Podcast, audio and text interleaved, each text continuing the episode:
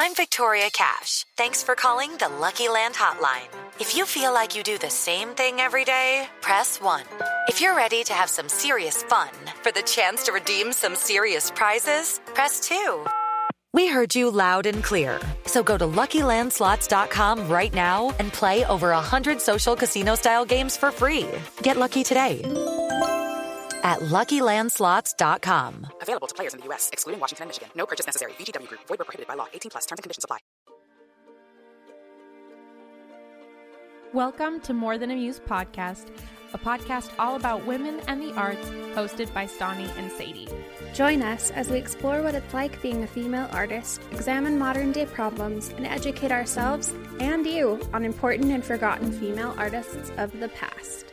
Hello, everyone. Welcome back to More Than a Muse. My name is Sadie. And I'm Stani, and welcome back. I'm very excited about this topic today because Yay. the thing that inspired it is I went on a vacation a couple weeks ago, and on this vacation, well, on the flight there, I guess, they, you know, had movies that you could pick from to watch. And I was going through my options and I realized, wow, I have never seen the movie 9 to 5. And as someone who is obsessed with Dolly Parton, I don't know how I have never made the effort to watch that movie. I love the song 9 to 5. I'm familiar with the musical 9 to 5 even as well, but I have never actually seen the movie. And so I watched it on the airplane ride home and I was like this movie is amazing. Yes, it It is not it's not what I expected at all cuz I all I knew is it is about women in the workplace and had of course Dolly Parton and after I got off the plane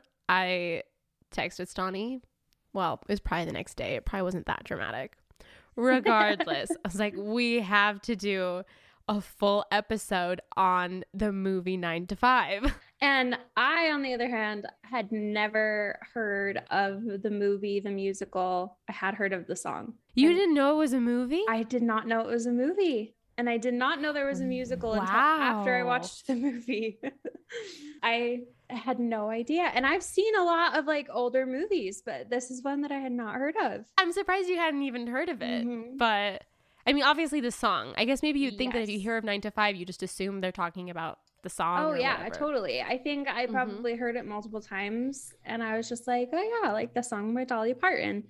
And then Yep. I realized that I hadn't even listened to the song as clearly as I thought I had. That like I knew the chorus and everything. Yeah. That I didn't realize it was specifically about women in the workplace because I just thought it was Yeah. like working your office job, you know, nine to five. And then I was like, like, wait a second. yeah, there's like a whole lyric about you know you're Mhm. just a step on the boss man's ladder, and they're taking Yeah, advantage of use your, ideas mind and they using- never give you credit. It's enough to drive you crazy if you let it. Yeah, and not only What is it a song. movie, it's an adorable, hilarious comedy that wasn't it like a box office hit? Yeah, it was. I saw the film grossed over 103.9 million dollars. And it was Dolly Parton's like debut as an actress. That's awesome. She did great. I know. Oh, I love her character so much. Yeah, it came out Oh my gosh. in 1980. Yes. Yes, and it's an hour and 50 minutes. You guys can watch it on Amazon Prime. You have to rent it. Mhm. I think it was like 4 bucks. Or if you take a Delta flight, it's free. There you go. Either pay for So, a you plane know, just pay a ticket or hundred dollars for plane $4. Your pick. yeah, whatever, whatever you think's more reasonable, it's fine. I almost like don't want to say the plot because if you haven't watched it, I want you to watch it The surprise is hilarious. because I you just it's the most bizarre. It like it's like a is. slap Oh like I think I read something that he was inspired by like the 1940s comedies of almost just like impossible thing happening after impossible thing. Mm-hmm. Anyways, if you have not seen the movie, I want you to promise in your hearts that you are going to skip the next 2 minutes of the podcast episode. Well, here's the hard part. We'll probably bring up other parts of the movie throughout the episode as well. So maybe this is more of just a stop, go watch the movie, and then come back. then come back. That's a really good point because Yeah. I I was on the plane and it was like a red eye, so it was really late. I was laughing out loud at Mhm. this movie and I was just like, this is the most amazing thing I've ever seen. I think it's one of my new favorite movies because I just I was not expecting what this movie ended up being. Oh my gosh, yeah. It was It's a good one. It's funny. Also, I'll mention because this is where the episode's going. There is also a nine to five organization that actually came first. Yes. Um, and there is a documentary on Netflix. I think it's just called Nine to Five: The Movement. yeah, I think, so. Yes. That talks about it as well as a little bit about the movie. So we watched the 9 to 5 movie as well as the documentary this week. And we'll kind of talk about how the movement was pushed forward by the movie or how, you know, the movement inspired the movie. And then we'll Mhm. talk a little bit more about the movie, fun facts about how it was created and stuff because just what a glorious piece of feminist art that I am just so happy exists. Yeah. Created with a lot of women that inspired it and were involved in every part of it. It's incredible. So yeah, that's what today's It episode really is about. is. Yeah, just an homage to 9 to 5. And I've been wanting to do a Dolly Parton episode in like some kind of way. And I feel like this is a good starting way to do it. I Mhm. love Dolly Parton. We are gonna get to There's like just so much to her life. yeah, we'll get to like a full on Dolly Parton episode at some point, I'm sure. But this is a great course. introduction. Okay, so I'm going to give the plot basics here first. I'm just reading it from the Wikipedia page here. So, Judy Bernly is the main character, and she starts working as a secretary at Consolidated Companies under the supervision of a more experienced woman named Violet Newstead, and they both work under the egotistical, sexist vice president Frank Hart, who actually Violet had trained and like so she started and trained him and then of course he ends up surpassing her and the vice president also spreads this false rumor that he and his attractive married secretary Doralee Rhodes are having an affair. Doralee Rhodes is Dolly Parton. Also, I should mention that it also starred Jane Fonda and Lily Tomlin. Big movie stars. Yeah. Fonda was the one who played the new girl at the company, the one who Mhm. started out, and then Lily Tomlin is the older, more experienced, Experienced. woman who's been there Yes. forever. Exactly. So Hart, the boss, turns down Violet for a promotion, and then Violet reveals to Doralee, Dolly Parton, the rumor about the affair, and that leads to both women just to taking the afternoon off in kind of a fury, and the new girl Judy joins them. They get drunk and then they go and smoke marijuana at Doralee's house and they all fantasize about how they would get revenge on Hart. So basically, they're just fantasizing about ways that they would kill their own bosses. Judy would shoot him like a hunter does a deer. Doralee would hogtie him and roast him over a slow fire, and Violet would poison his coffee. And you would think that this is just a nice little like fantasization. Is that the right word? Whatever. so. Yeah. But these come back. They're fantasies.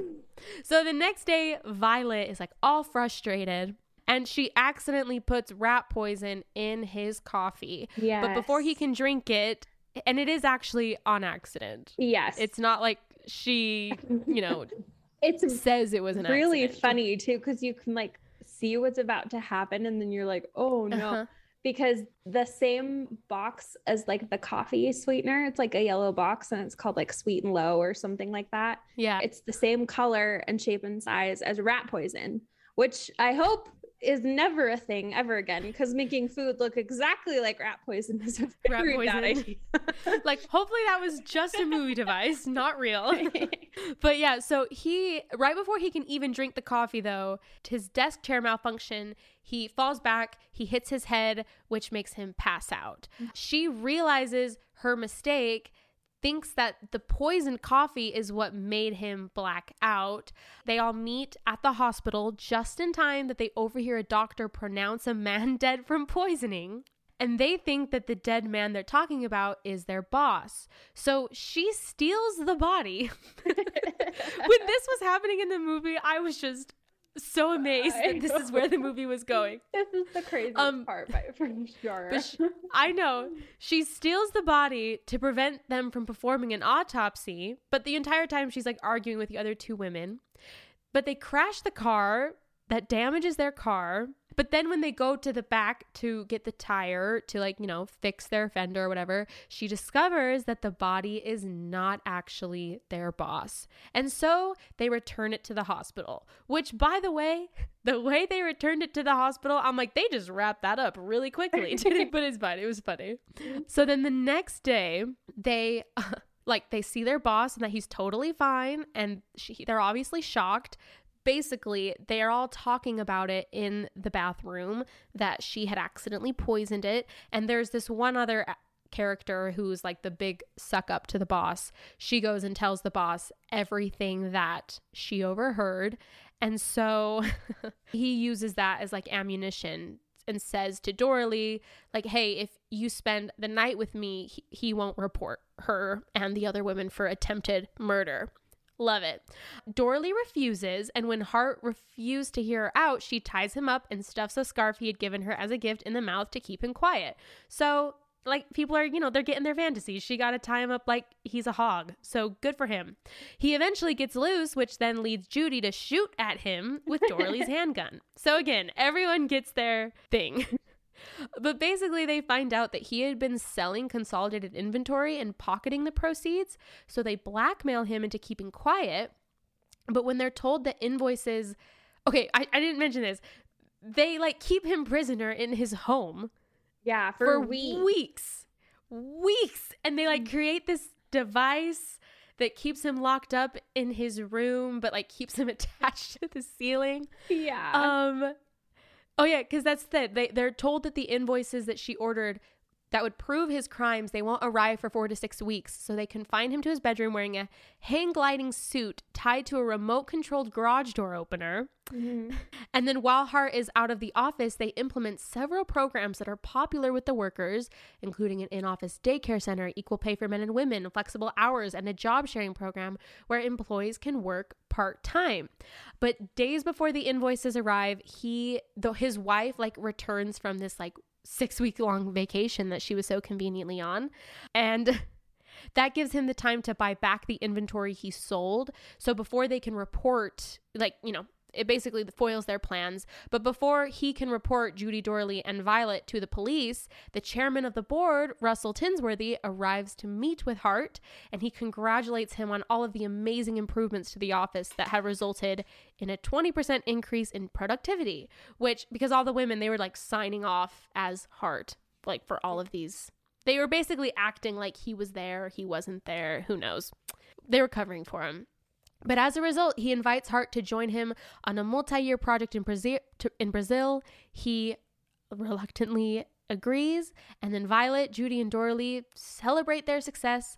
Violet is eventually promoted to vice president. Judy leaves and then marries the Z- Xerox representative, and Doralee also leaves to become a country western singer. And that is the end of the movie. it's just a cute, like a silly, funny comedy. It has these charming little moments, wonderful characters. And yeah, like and no you really point- love these women. Yeah, at some points I was just like, what the heck is gonna happen now? Yeah. literally that's what i was just like i couldn't look away because i was like literally like the middle of the movie they were they had stolen a body from the hospital. And i'm like where do we go from here? They just returned it and that was the Oh man. it was very funny. And yeah like you mentioned the film grossed 103.9 million dollars. It launched part in into like mainstream culture. A television series of the same name that was based on the film actually ran for five seasons. A musical play was you know that was based on the musical was created with new songs that opened in 2009 so it definitely became like a cultural moment this movie. Yeah, I I love that, honestly. Mm-hmm. well Then- do you want to give us the background and what led to this lovely piece of art being created? Perfect. Well, starting off with just a little bit of context, of course, which is always fun. yes In our history of Western feminism episode, we talked a little bit about the book Feminist Mystique by Betty Friedan yeah and how it was Mhm. written in 1963 and kind of started like the second wave of feminism. What's fun about that is I've been reading The Feminist Mystique, I'm almost done, and it talks a lot about how women were discouraged from ever entering the workforce because they belonged at home. And that was like the thing that was pushed over and over again, especially after World War One had ended and everyone just wanted women to stay at home. Well, because of that book and then the resulting movement, plus you have like the 1960s and 70s where you have like the 1963 Equal Pay Act, the 1964 Civil Rights Act, 1972, um, I think it's Title, what's the Roman numeral IX? Is that Nine, I think Title Nine? Nine. Okay, Title IX of Mhm. Education Amendments and then the 1979 Pregnancy Discrimination Act. It created like this new opportunity for women to enter the workforce. So they were able to pay for higher paying jobs, continue working once they became pregnant, which previously had not been allowed, believe it or not, and even attend professional schools. And this created a workforce that once again was substantially women even with people with children, we're also working outside of the home. And so it went from like 27% women in 1960 to 54% women in 1980.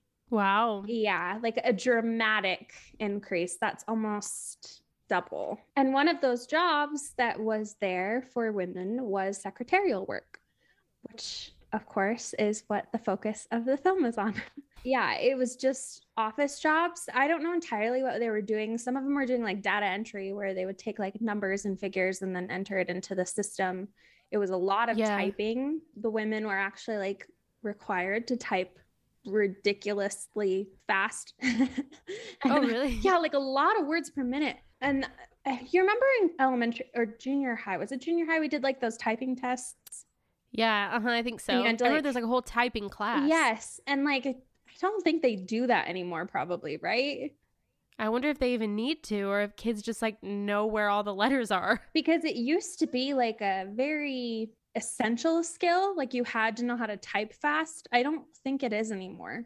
Yeah, it was almost like learning cursive, Yes. Which is now not a thing. Which I don't think kids learn anyway. cursive anymore. No, they don't. Yeah. But yeah. But yeah, it was a big deal like typing tests and getting your speed up. Like there were Mhm. goals with that kind of stuff. Exactly. And it wasn't even that long ago because, like, my mom also had to learn typing on a typewriter. And even, you Mm. know, computers weren't invented when she was a kid, but they still had to learn how Yeah. to type on a typewriter. And they Yeah. had like typing competitions and would give like rewards to whoever ended up winning for the fastest typing speed.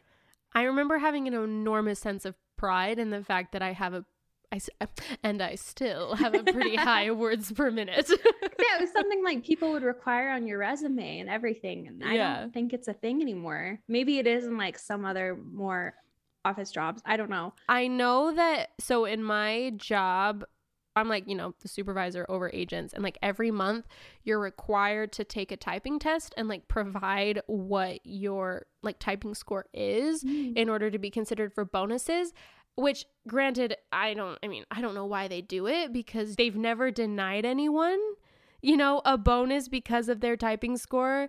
I I don't know why they do it at all but it's not necessary I don't think. But anyways the only point of saying that is I actually oddly do have monthly experience with typing tests which is when I take all of my agents and say hey send me your typing scores for the month please What's your typing Anyways. score, Sadie?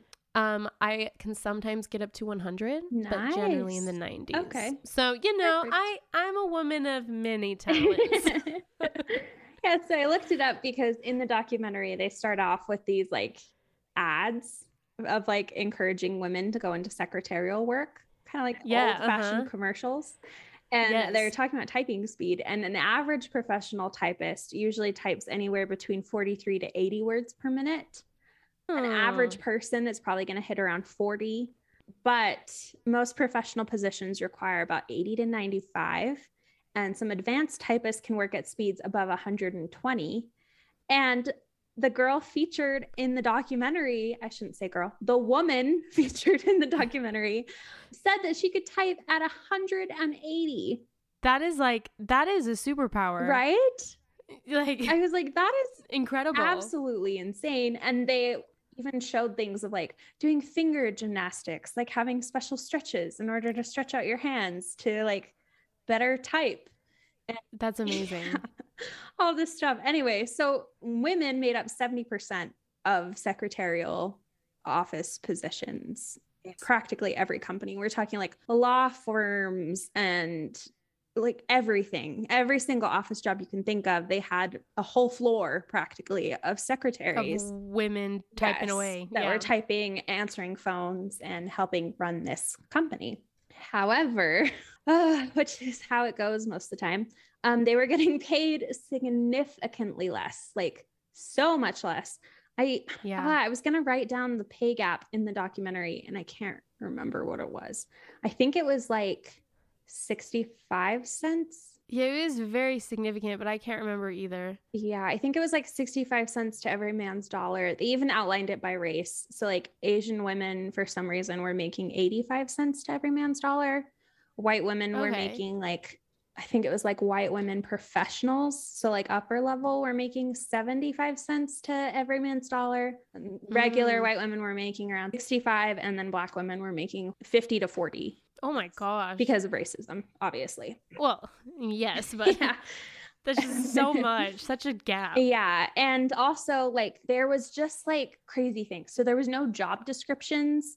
They didn't have to say what they were hiring you for. You were just like a general secretary, which then caused a lot of problems with like women actually in their job being asked to do things that shouldn't be a part of a job description. So then it's really easy to like take advantage of women because they don't really even know what they're getting hired for. So then it's easy to be like, oh, I need you to go fetch my coffee and be like, oh, okay. Yeah. So they would have them fetch their coffee, their dry cleaning. They'd have them go to the Mhm. store and pick out gifts for their wife or their mother, like all sorts of stuff that's not required of an employee in a company. Like get your own personal assistant that you hire on your own If time. that's what you know, yeah. like there's plenty of people who do that and they get paid for specifically that, but not when you're getting paid for secretarial work. That's Mhm. not how it works. So that was one of the problems. Um, also, like, of course, women, these women had kids. So they, if their kids got sick, if they got pregnant, they couldn't take off work. They'd sometimes get fired for being pregnant. Oh my god! yeah, gosh. the minute they start. Can you showing. imagine? Like that's that's an encouraging thing of like, okay, we've made some progress here. Yep. And then we're working the exact same job as them, like I said, but making more money. Men would make constant passes at them. Uh, the crazy Mhm. part is, is that sexual harassment wasn't even a phrase, wasn't even a word, Yeah. a term. No one had a Mhm. name for it. It was just like the function of your life as a woman. it was almost like a normal part of the gig, basically. part of the job, which is horrible and obviously isn't fair to anyone. So they started, a bunch of women got together, they started talking about what was happening. And they were like, this isn't fair and this isn't right. Like, we shouldn't be doing all of this work and getting treated so poorly. And so they founded their own organization in 1973. And it, the whole premise was just to improve working conditions for women. That was it. That's all they Mhm. wanted. They were just like, we just need better working conditions and better pay, like equality in the workplace. They named it nine to five because that was the hours they worked. And so it was great, it worked out perfectly. And then they started out with a newsletter called Nine to Five News. And it was first published in December of 1972. And they just wrote articles about what it was like being a woman in the workplace. And that's kind of where it started out until eventually the founders, let me look up their names really quick. The founders' names are Ellen Cassedy and Karen Nussbaum. And they're in the documentary along with a lot of other women. And they decided to, you know, like push back and do a bunch of stuff. So they did a ton of things. They like went outside of workplaces and surveyed women or handed out surveys and had women turn them back in. And they got tons of Mhm. responses, which was really cool, actually. Yeah. They got so many of women talking about what the problems were and what the issues were, and that there was just nowhere to go in the company, like no one to talk to when things happened, nowhere to move up because only the men would get promoted. The sexual harassment that was just horrible, like just constantly being like poked and prodded and insulted and yeah just everything that would happen in these workplaces and then also like just being constantly looked down on or treated like a child that was something that i feel like the movie did really well is how he always refers to them as the girls or my girls or you know, Mhm. and how so condescending. yeah, just they weren't treated as actual employees. They were treated as like this army of maid servants that Mm. were ready to wait on Yeah. the boss, you know, for whatever he needed, his beck and call. So they filed some class action lawsuits against different publishing companies to get money back. One of the great things about this is that every time they went, Oh, I wish there was a law in place so that employees had to do this, they then realized that there was. It was all there. Like the laws were there, they were formed, and then it just needed to be pushed back on the basis of sex. And almost actually enforced. Yeah. hmm Then they ended up forming their own union. In the documentary, they talk about the whole process of going through and becoming a union. It's a really wonderful story.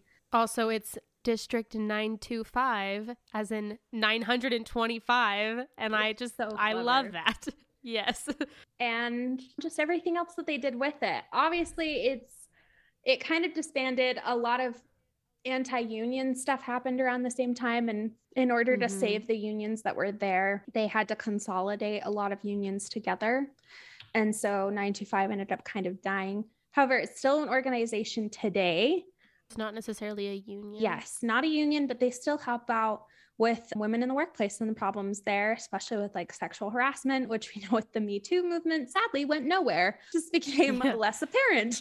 but it was that organization in the beginning that ended up inspiring Jane Fonda to help, well, yeah, to help the movement to write the story and Yeah. the movie. I'm trying to think if there's anything else in the documentary. It was incredible. Like such a heartwarming story, personal stories from all the women of multiple different races and backgrounds talking about what it was like. and like how they were all like participating in that so Yeah. actively, oh yeah, they would go really cool out see. in the street and they would like march around outside the companies and like yell things or Mhm. like go and confront the boss in a crowd and say like this is Yeah. happening and some of the things that were funny is that like they didn't want a lot of the members didn't want to exist with the feminist movement so they'd be like oh no no no no i'm not a feminist but this is wrong and women should be treated better I remember that. And also, I remember like one of them kind of joking of like, you just had to like get them to take a flyer or like, you know, you have to start them small. Like, you don't ask them to lead the meetings, you just have them come and then they.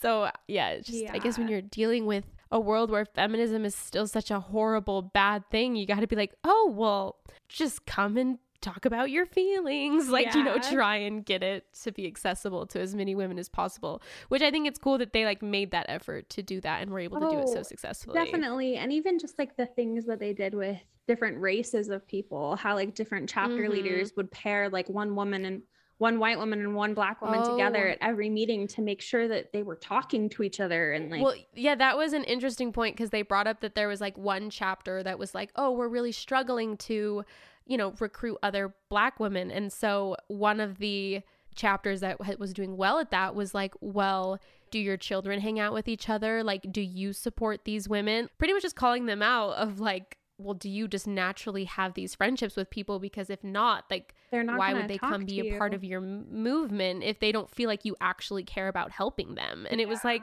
wow like obviously that shouldn't be that crazy of a concept but you know it, i think it takes just to be called out for little things like that sometimes Agreed. I just I think one of the coolest things about this whole thing with the 9 to 5 organization and the union was just it was so unified. You know like the the chapter leaders and the founders just had like so much care for everything that was happening like they just cared about it so much Yeah. and tried so hard and just never gave up that it's just Yeah. really cool. I feel like you don't see many things like that where it's just completely non-discriminatory and just like completely embracing everyone and just trying to help them all. yeah i agree i think they did a good job in that documentary of like fully giving the picture of what the movement was and you know telling Yeah. just like the real stories of the women who were there and who were a part of it which i thought was really Mhm. cool Yeah, and they got so many interviews from everyone too, which is really cool.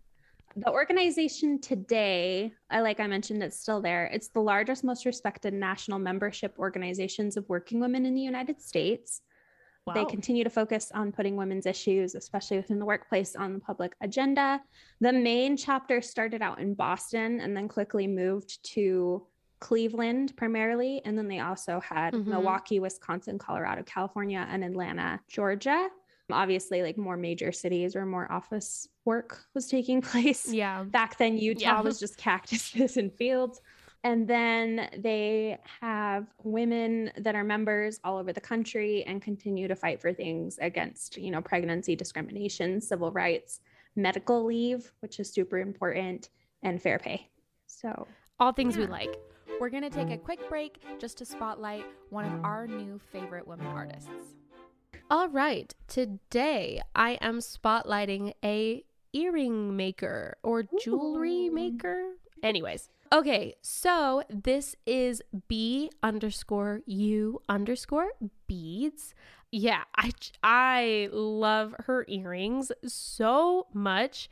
As someone who, if you don't know, goes by the stage name Daisy, releases music under that name. Anytime I find any type of floral earring, I just become obsessed. Anything that's whimsical. And she has these like butterfly wings that are the monarch, like butterfly wings earrings. I love them Those so much. Cool. Yeah, basically, it looks like she's a Mexican artist, full time mom, made in California, custom orders. Oh, except her custom orders are currently closed. Oops. But she does have a shop that is currently open, a website. Yeah. So just really beautiful jewelry that she creates. And like I said, I'm a I'm a statement earrings kind of gal. So any good statement earring I can find, I'm just I'm obsessed with. These are amazing. Yeah, they are really intricate. Daisy studs are super cute. I know, I really love those. And that is just so cool. Mm-hmm. They look like little tapestries. I know. Yes, that's exactly what it is. Wow. Definitely go look. Even if you're not an earring person, just go look. That's so cool. Again, that's B underscore U underscore beads. BU beads. beads. Awesome. I found an incredible podcast. The book that we're reading this month is about fashion. And I shared that YouTuber that I listened to a while Mhm. ago that talks about fashion. And then I was like, you know what? I need to find like podcasts on more areas of the arts, you know? And I found this one. It's called Dressed The History of Fashion. Ooh. It's hosted by two women, April and Cassidy, who are fashion historians. I, you know, I just love that these jobs exist. Amazing. Um, they've actually been called by Vogue, which I mean, of what Who's Vogue? Yeah, what? Never heard of that. they've been called the gold standard of fashion podcasting. Wow. that's okay. pretty I've been in the need of a new podcast. And Let's do it. um, I've only listened to a few. Of course, the first one I listened to was the history of designer logos. I mean, can you blame me? I saw logos. I went, oh. Absolutely not. Also, they have like 300 episodes. Yeah, they have a wow. ton. So yeah, Okay. it was really cool. They went into like the history of Louis Vuitton and like how he started making luggage and Coco Chanel and like everything like that. It was incredible. And then the other one I listened to was Elizabeth Hawes, Fashion Rebel. And she's now one of the coolest people I've ever heard about. And you can expect a future episode coming out on Elizabeth Hawes because she's amazing.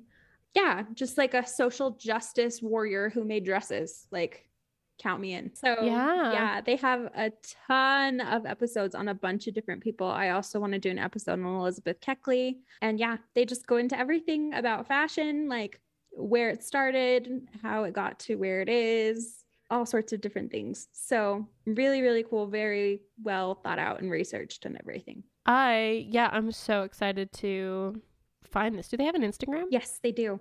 On cool. Instagram, it's just dressed underscore podcast.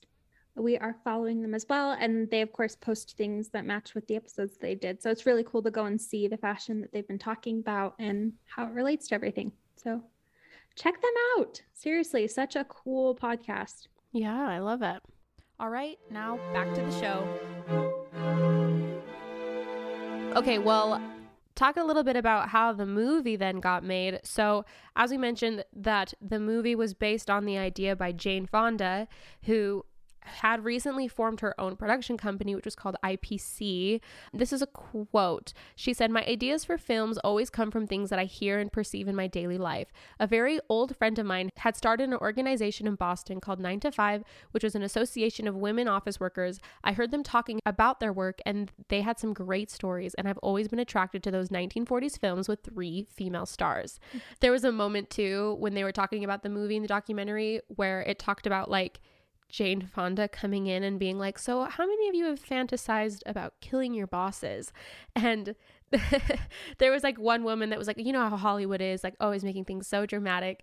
But then she like pointed out, but then every single woman raised her hand and like could comment on the fact that they had fantasized about killing their bosses. And so there comes So something funny. that the movie was from. There also was a moment where like a TV interviewer was interviewing the founders of the 9 to 5 organization and he was like, Uh-huh. "Oh, so you were inspired by the movie?" And she went, "No, we inspired the movie." Inspired the movie. Uh Yeah. huh. And I I thought that that was a really cool part too where it's like, "No, like we were first. The movie happened because of us, not the other us, way around." which is an important distinction. Fonda said that the film at first was going to be a drama, but she said that any way we did it, it seemed too preachy, too much of a feminist line. I had wanted to work with Lily Tomlin for some time, and it suddenly occurred to her producing partner, whose name was Bruce, and me that we should make it a comedy. Patricia Resnick is a woman who wrote the first draft drama, and Fonda cast herself, Lily Tomlin, and Dolly Parton in the leads. I'm pretty sure that they like almost like had it mentally casted before the entire thing was Then- done. So they almost had to go and like convince Dolly Parton to do this. I saw somewhere that it was like in her contract that she got to write this song for the movie or otherwise she wouldn't do it. She wouldn't do it. Yeah. Mhm. Colin Higgins is the person who wrote the final green play. He came on board to direct and then, of course, like I said, rewrite the script. Part of his job was to make room for all three of them in the script. Higgins said Fonda was a very encouraging producer who allowed him to push back production while the script was being rewritten. Quote from Dolly Parton about Colin Higgins. He's a very nice, quiet, low key guy.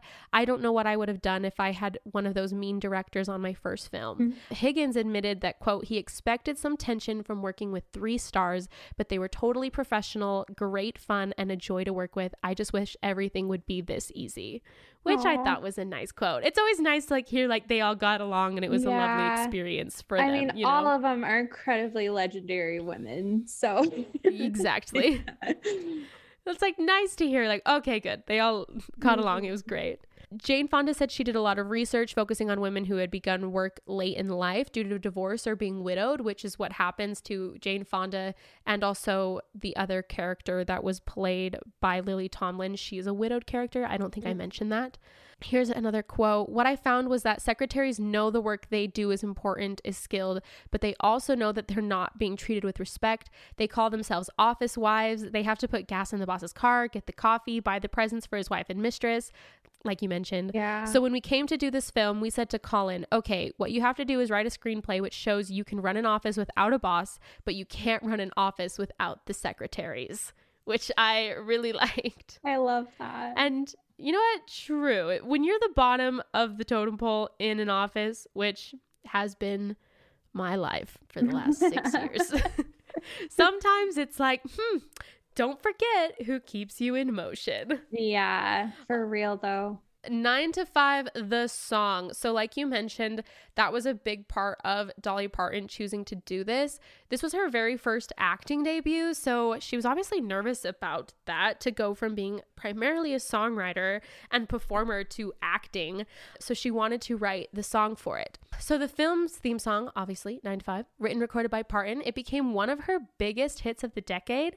This is such a cool story. So, while filming the Nine to Five movie, she found that she could use her long acrylic fingernails to simulate the sound of a typewriter. And she wrote the song on set by clicking her nails together and forming the beat.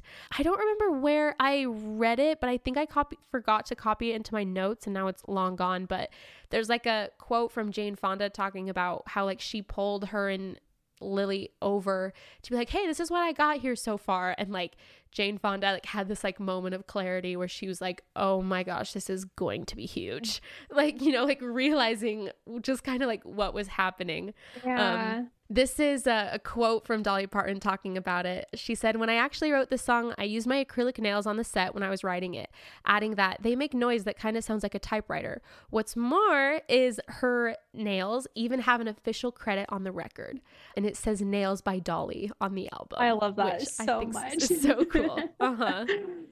And the song was very successful. It went to number one for two weeks on the Billboard Hot 100, as well as the US Country Singles Chart, and it was nominated for several awards, including the Academy Award for Best Original Song. And then it won the 1981 People's Choice Award for Favorite Motion Picture Song, and it won two Grammy Awards for Country Song of the Year and Country Female Country Vocal of the Year. That's awesome. which is really cool.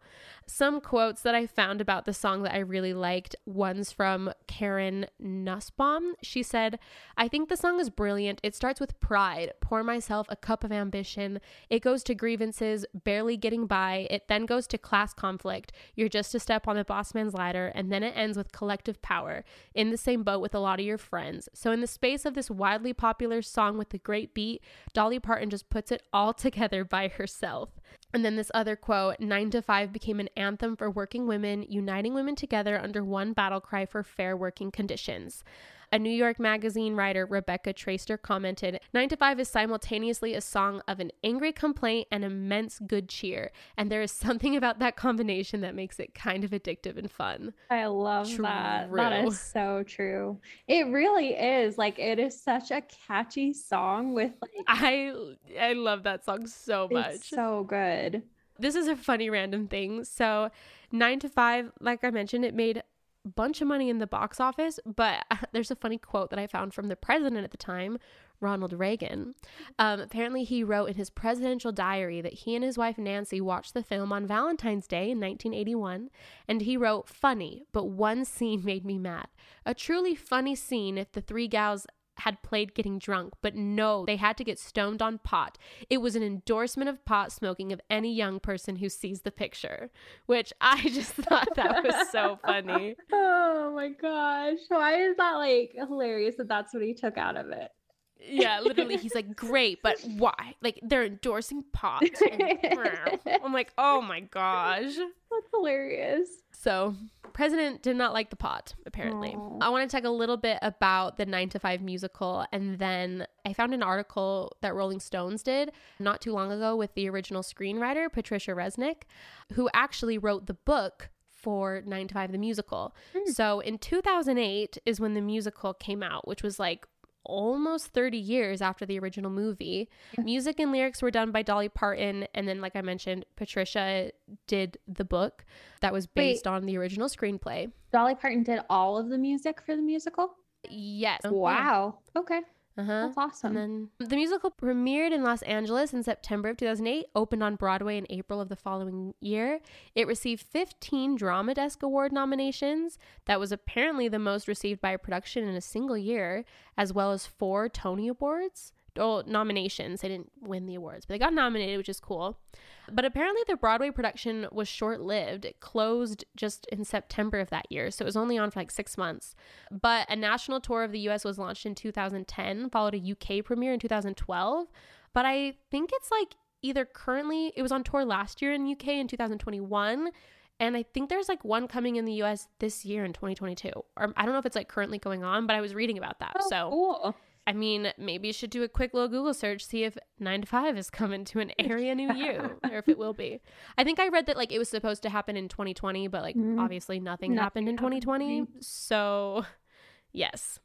Anyways, the Rolling Stones article was like a Q&A with mm-hmm. Patricia Resnick. I'm just going to read a couple of her answers because I thought it was really interesting because this was kind of her looking back in remembrance of this amazing movie because like I mentioned, she wrote the original kind of dramatic screenplay version of it and then Colin Higgins went on to turn it into the comedy that it was. So the question that the person writing the article said, You did background research for 9 to 5 by spending time with office workers at Fox Studios Insurance Company. Do you recall any specific people who inspired the stories in the film? And she said, This is actually the genesis of Doralee, the Dolly Parton character.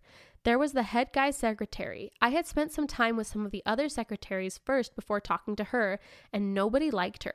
Everybody had a bunch of awful things to say about her, and they said she got to be his secretary because she was sleeping with him, and on and on.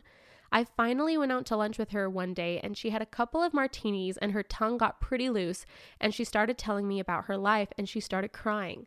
She was a really nice woman. She was living with her mom and taking care of her, and she knew everybody thought she was sleeping with the boss, and she said she wasn't, and that gave me the idea for that character which I was like, that's so sad. But I mean, I love that like so much of this movie was just them listening to the stories of women who were in these situations and putting it on, you know, just putting it right in the movie. They didn't have to stretch any, you know, No. crazy truths. So much of it like fit perfectly into there where it was just like, yeah, this is exactly what's happening. Let's just Mhm. slide it right into the movie.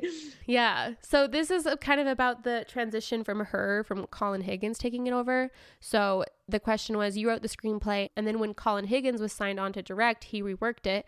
And how did it change? She said, I had written a very dark comedy in which the secretaries actually tried to kill the boss, although they tried to kill him in sort of funny ways. Originally, Jane had been concerned that it would be too dark, which makes sense.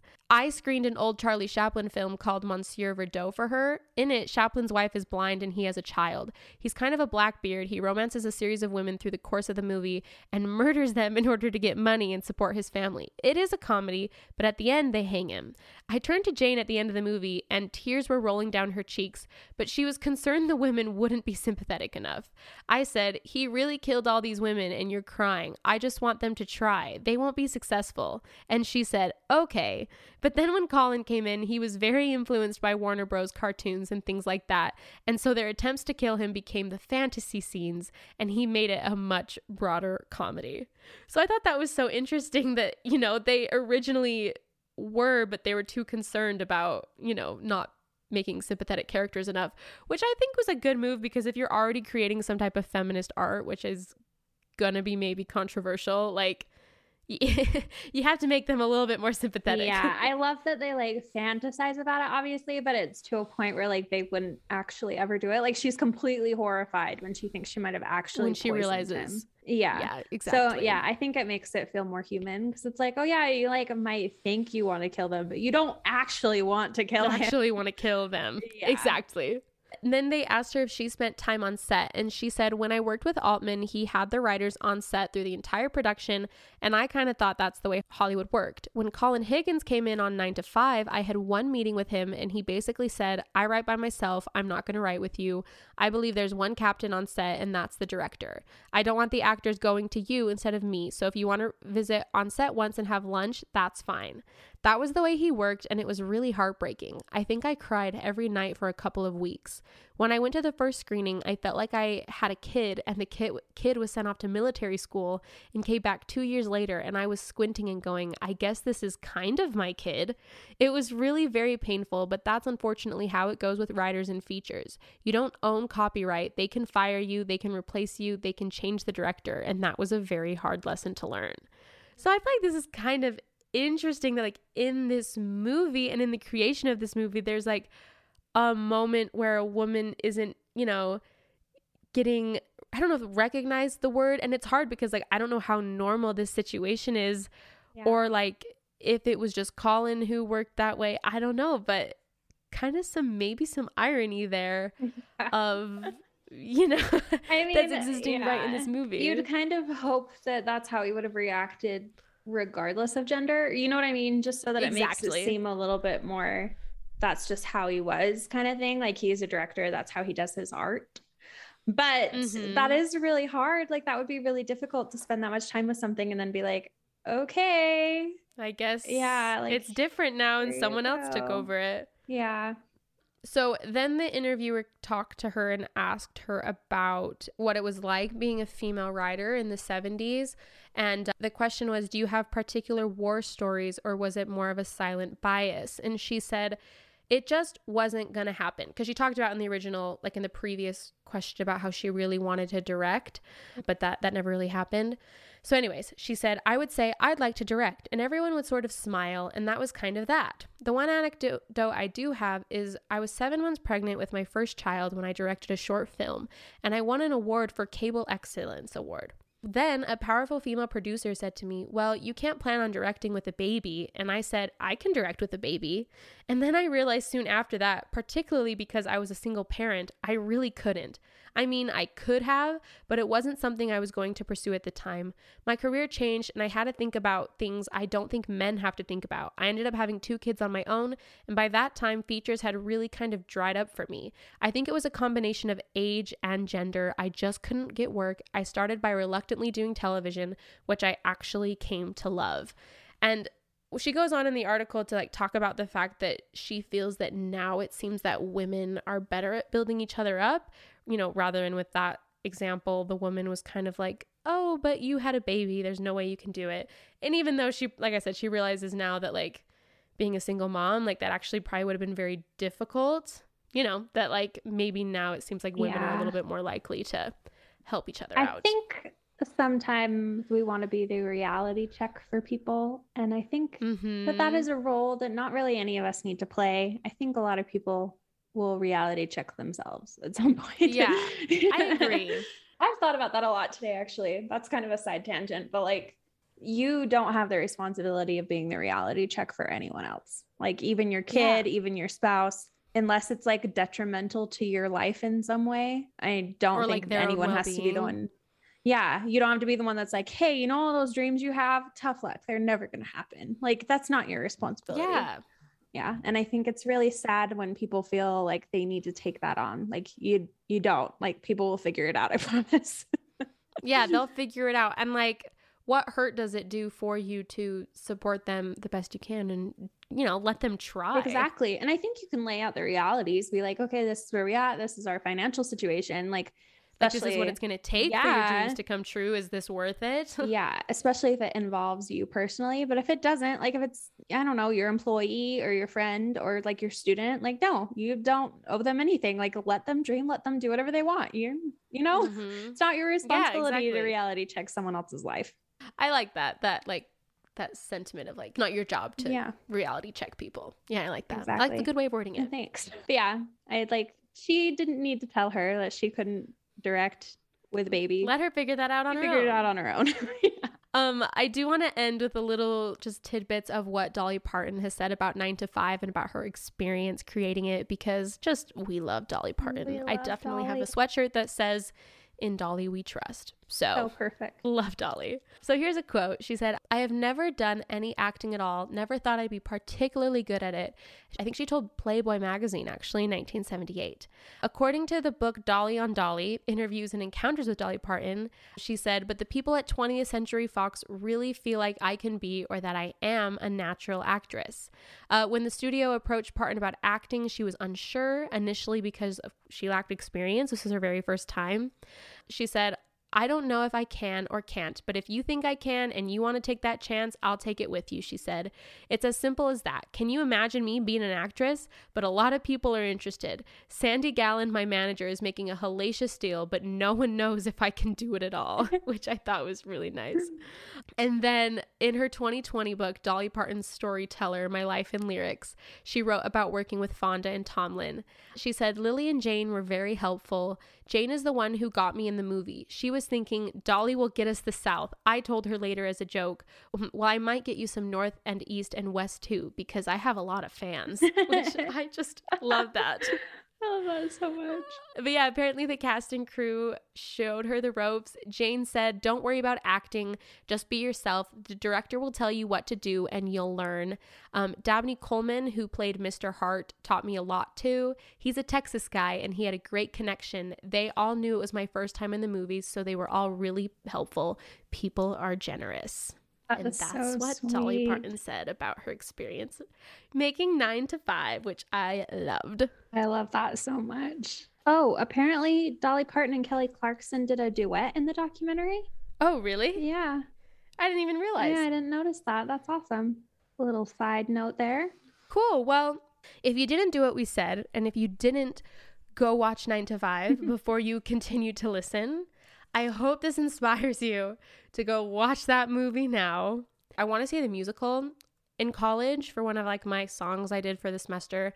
There's a song from it that's called Get Out and Stay Out, and I love that song. I'm gonna have to look it up. So go listen to Get Out and Stay Out. But yeah, there is 9 to 5. Like I said at the beginning, mm. just in a very beautiful, amazing piece of feminism and art and the way that feminism inspires art and Art look at inspires the- feminism. and this kind of art inspires our podcast and that's why we're here. Definitely.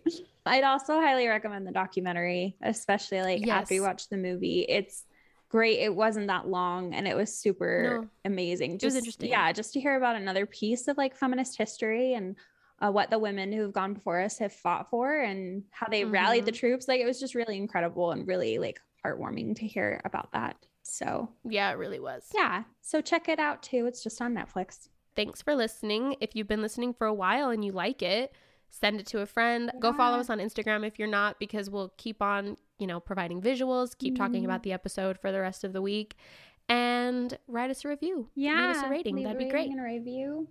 It really, really helps. I know every single podcaster says that, but it really does. And That's because it's really, it. true. Yeah. And we'll be back. I guess this is the end of the month. So yeah, Yeah. we're back next month with more to talk about. Yes. cool. Bye. Bye.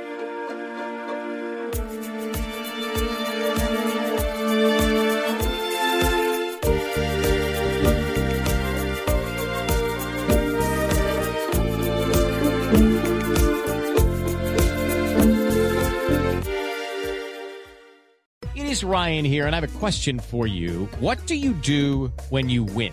Like, are you a fist pumper? A woohooer, a hand clapper, a high fiver. I kind of like the high five, but if you want to hone in on those winning moves, check out Chumba Casino. At ChumbaCasino.com, choose from hundreds of social casino style games for your chance to redeem serious cash prizes. There are new game releases weekly, plus free daily bonuses. So don't wait. Start having the most fun ever at ChumbaCasino.com. No purchase necessary. VGW Group. Void were prohibited by law. See terms and conditions. 18 plus. Hey, podcast listener. Do you love talking about movies, music, TV, comics, and games? Then you should be listening to the Great Pop Culture Debate, back and bigger than ever for season 9. This season, the panelists discuss the best James Bond film, the best Elton John single, the best Nickelodeon original series, the best Batman villain, and so much more.